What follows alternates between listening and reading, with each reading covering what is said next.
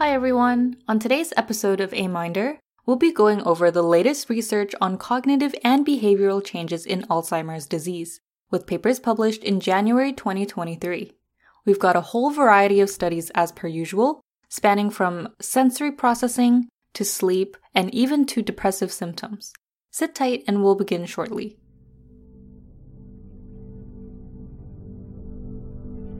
Welcome to AMiNDR, a podcast where we summarize the latest publications on Alzheimer's disease for you, so you can spend more time doing awesome research. For every month, you'll find a series of episodes by theme, and each comes with a bibliography. Whether you're in the lab, on the bus, or cooking your meal, we hope you find this podcast useful and accessible.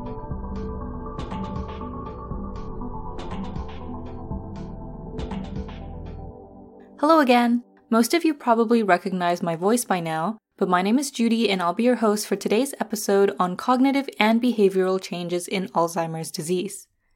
Before we get started, let's quickly go over our usual housekeeping items. For those of you joining us for the first time, here at AMiNDR, we summarize the latest papers on neurodegenerative disease and are currently focusing on Alzheimer's disease or AD. However, we only go through the paper abstracts and report the main objectives and findings, so, if you're interested in learning about the specific methods or results from any of these papers, I encourage you to use our bibliography to look up your paper of interest. You can find this in the episode notes.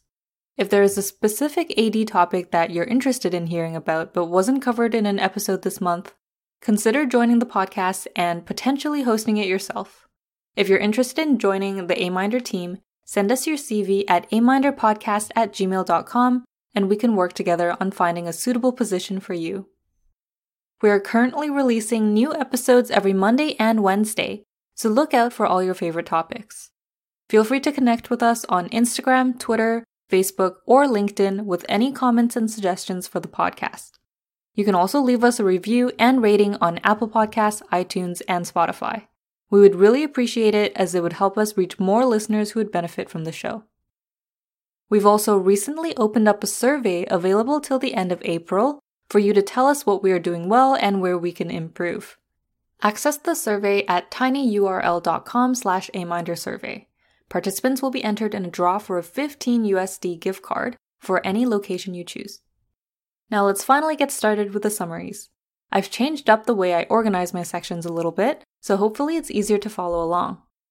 We'll begin with three papers on sensory processing deficits in AD, followed by our sleep section, before we take a quick break and then continue on with a few studies on balance impairments, then depressive symptoms, and finally end off with two miscellaneous papers. For the first section, we'll start with two papers on visual processing in AD. Paper number one is titled Early Impairments of Visually Driven Neuronal Ensemble Dynamics in the RTG4510 Tauopathy Mouse Model. It was published in the journal Neurobiology of Disease by first author Parka and last author Botta, who are both from Denmark.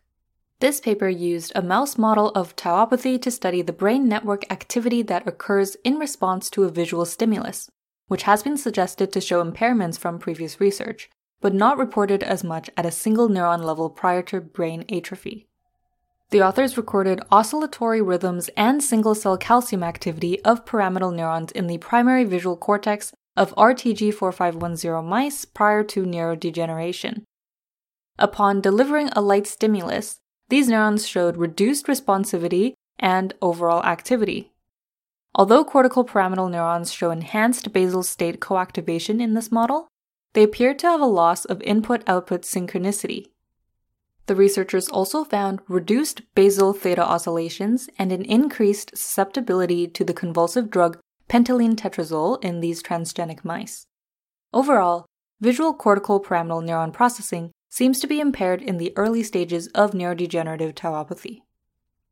For paper number two, we have a very similar paper also looking at visual processing in a mouse model of tauopathy.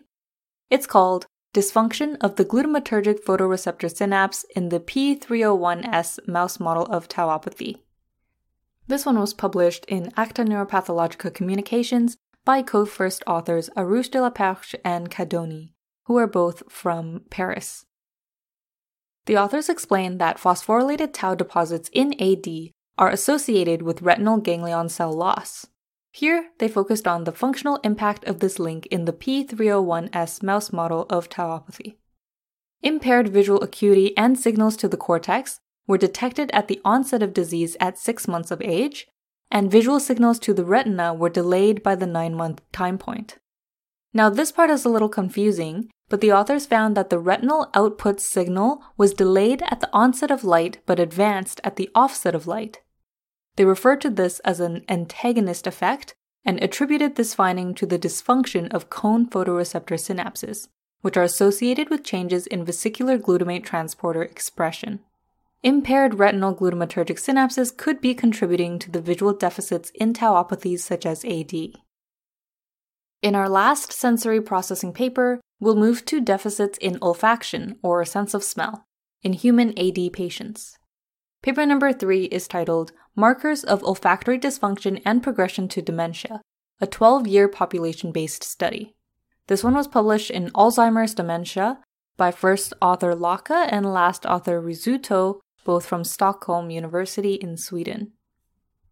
The aim of this study was to identify olfactory dysfunction markers that predict dementia risk in older adults.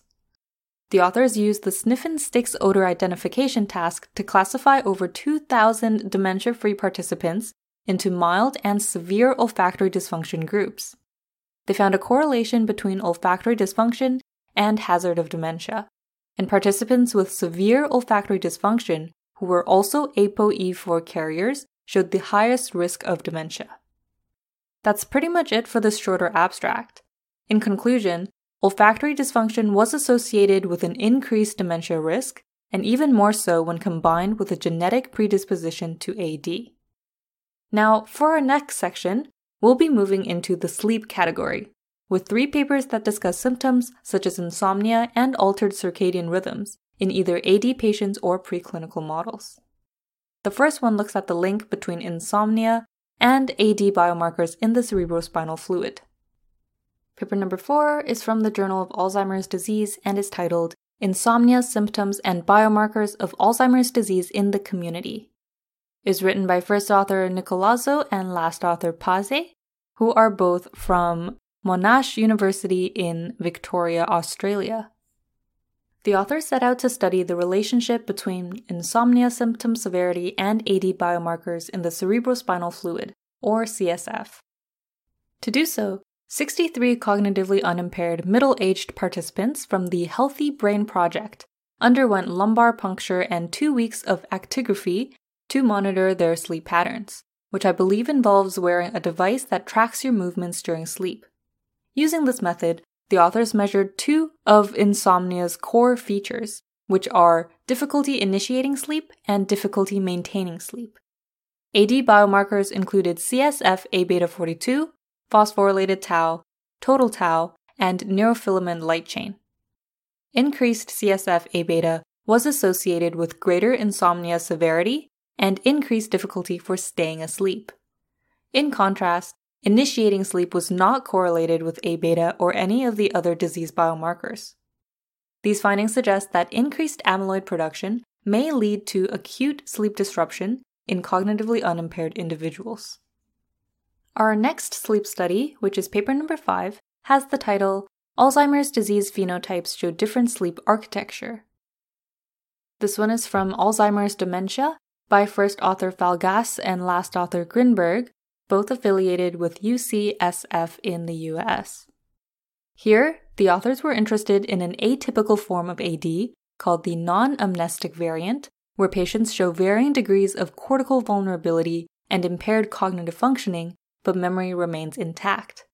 They were curious whether patients with atypical AD also show vulnerability in subcortical regions and if this leads to sleep dysfunction. To monitor sleep patterns, the authors performed overnight electroencephalography, or EEG, on nearly 50 subjects with amnestic or atypical AD, as well as healthy controls. As a quick refresher on the different stages of sleep, non REM sleep ranges from stage 1 to 3, with 1 being the lightest and 3 the deepest stage, with slow wave patterns, while REM sleep is when brain activity is most similar to when you're awake.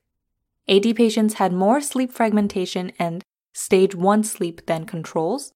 In addition, typical AD patients showed worse stage 3 sleep dysfunction than the atypical AD group, while showing relatively intact REM sleep. The author suggests that these differences in sleep dysfunction phenotypes between amnestic and atypical variants of AD may be due to varying vulnerability patterns in subcortical areas. Atypical AD patients showed relatively preserved slow wave sleep, potentially explaining why individuals with this type of AD don't have severe memory symptoms as in typical AD patients. For our last sleep paper of this episode, we shift our focus to a more molecular approach studying circadian rhythms in a mouse model of AD. Paper number 6 has the title SARM1 Regulates Circadian Rhythm Disorder in Alzheimer's Disease in Mice. This was published in the Journal of Alzheimer's Disease by first author Wang and last author Li, who are both from Tianshan District in China. Now, I know we don't usually cover papers that use molecular biology techniques in my episodes, but this study does get into that stuff a little bit, so take this as your disclaimer and I'll try to explain the terms as I go. SARM1 is a key protein that regulates neurodegenerative diseases such as AD, and here the authors aim to uncover the role of SARM1 in the circadian rhythm impairments found in the APP mouse model of AD. The mice were assessed for cognitive function, amyloid beta plaque deposition, circadian rhythm in their home cage, and expression of clock molecules BMAL1 and PER2, which are proteins involved in regulating circadian rhythm. There was also an in vitro component in the study, where the authors induced a circadian rhythm disorder in HT22 cells with SARM1 knockout and then assessed changes in BMAL1 and PER2. The researchers found that SARM1 rescued cognitive disorder, decreased A beta plaque accumulation, and improved circadian rhythm and clock molecule expression in the AD mice. This protein could be useful as a therapeutic target for improving circadian rhythm patterns in AD. Hopefully, you're all still awake and following along. We're at the halfway point now, so let's take a short break here before we continue on. Hi, I'm Ellen Rowe, host and co founder here at AMiNDR. I've been with the team since the very beginning in 2020, and I really love it because it's an outlet to hone my own science communication skills, and I feel super passionate about the mission of making sure scientists are well informed about all of the new research being churned out. It's also super rewarding to be a part of a community of like minded and driven scientists from all career stages.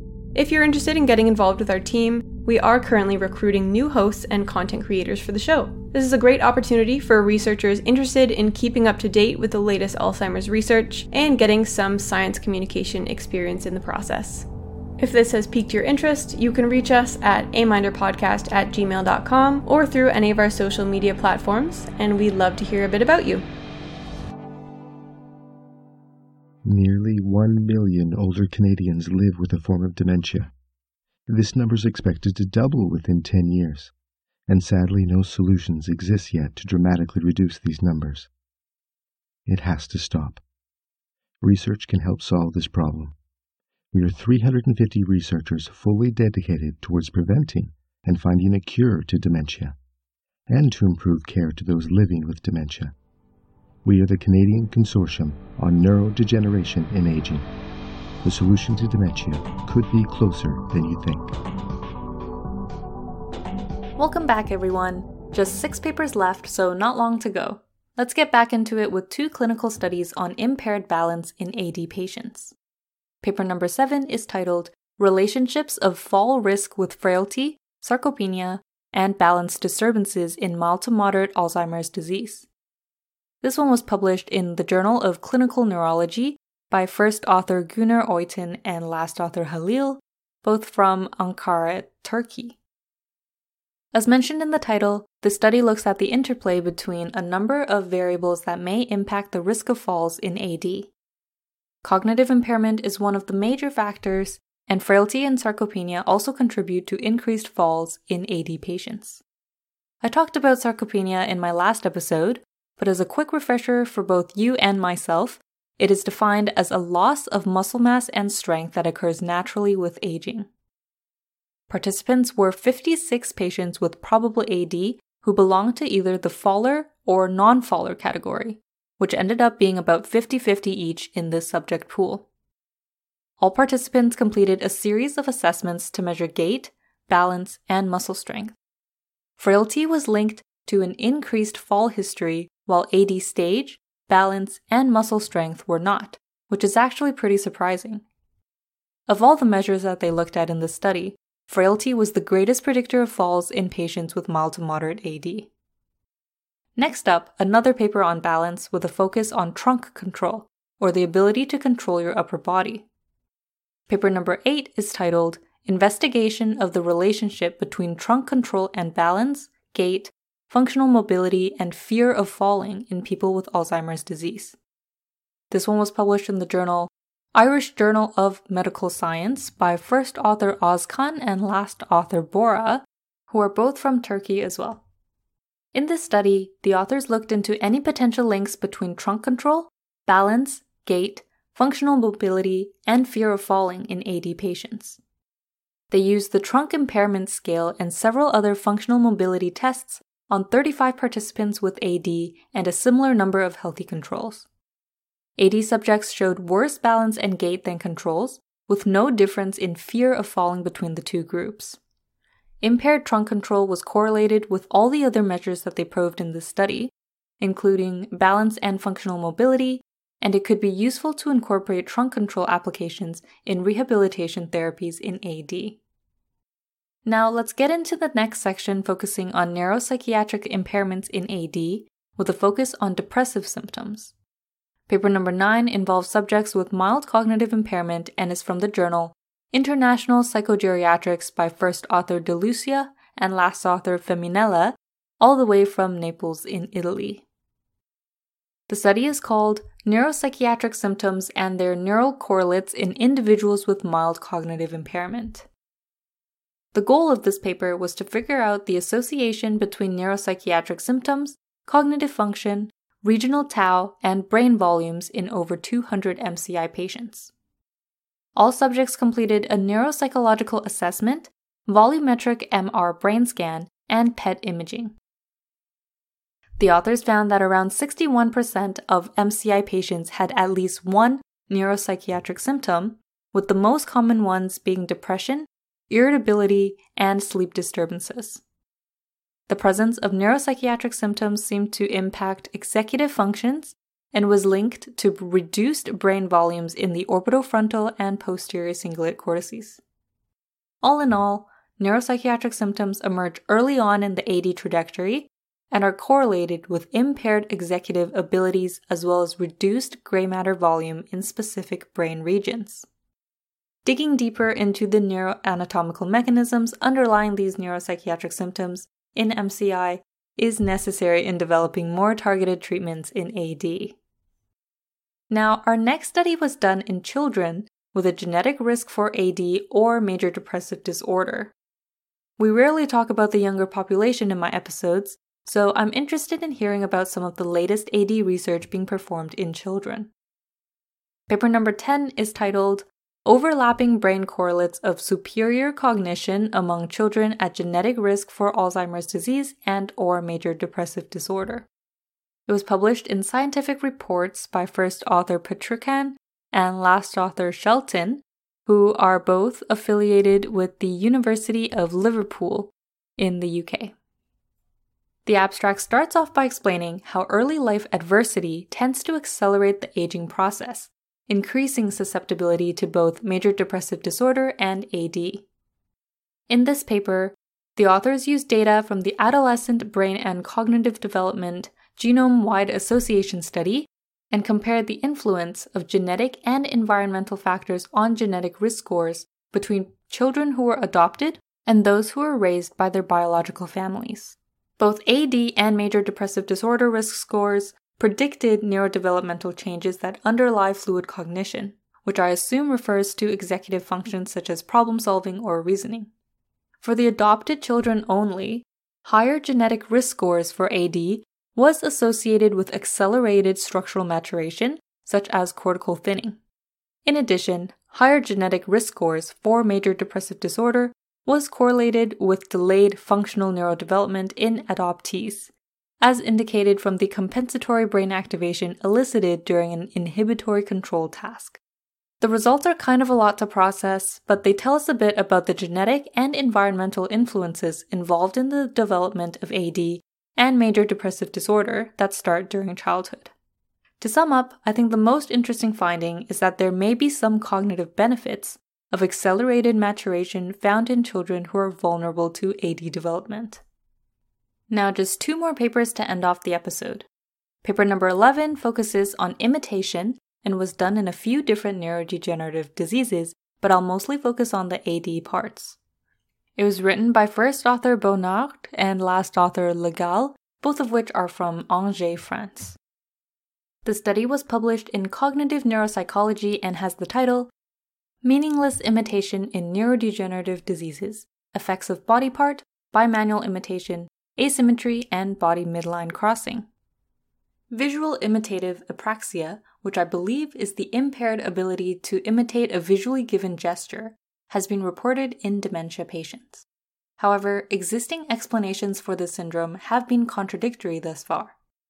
The purpose of this study was to explore the specific imitation deficits in patients with either cortical atrophy of the temporal lobes or of the frontoparietal networks, or both, the latter of which would be the AD group. The authors asked 63 patients and 32 controls to imitate a variety of meaningless postures and tested the effects of body part, bimanual imitation, asymmetry of the model, and body midline crossing. AD patients had difficulty making bimanual configurations, likely due to the complexity of the gestures rather than the fact that the pose was bimanual. The results were quite variable within each of the clinical groups, so the authors recommend that clinicians use a large range of items in imitation tests to be able to capture this variability in imitation performance. Now, finally, we're on the last abstract of the episode.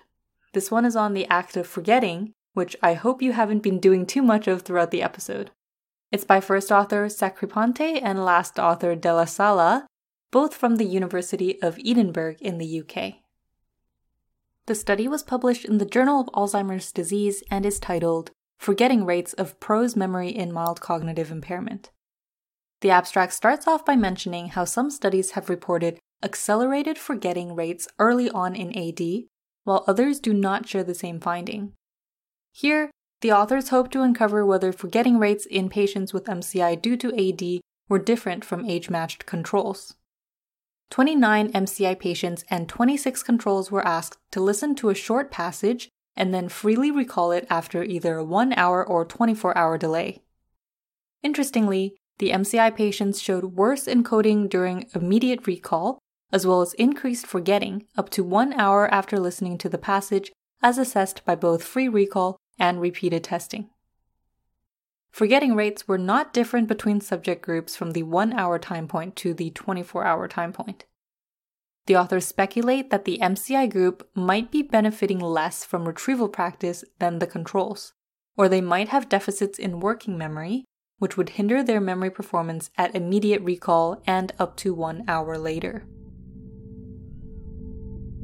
And that's it, everyone. We are at the end of another cognitive and behavioral changes episode.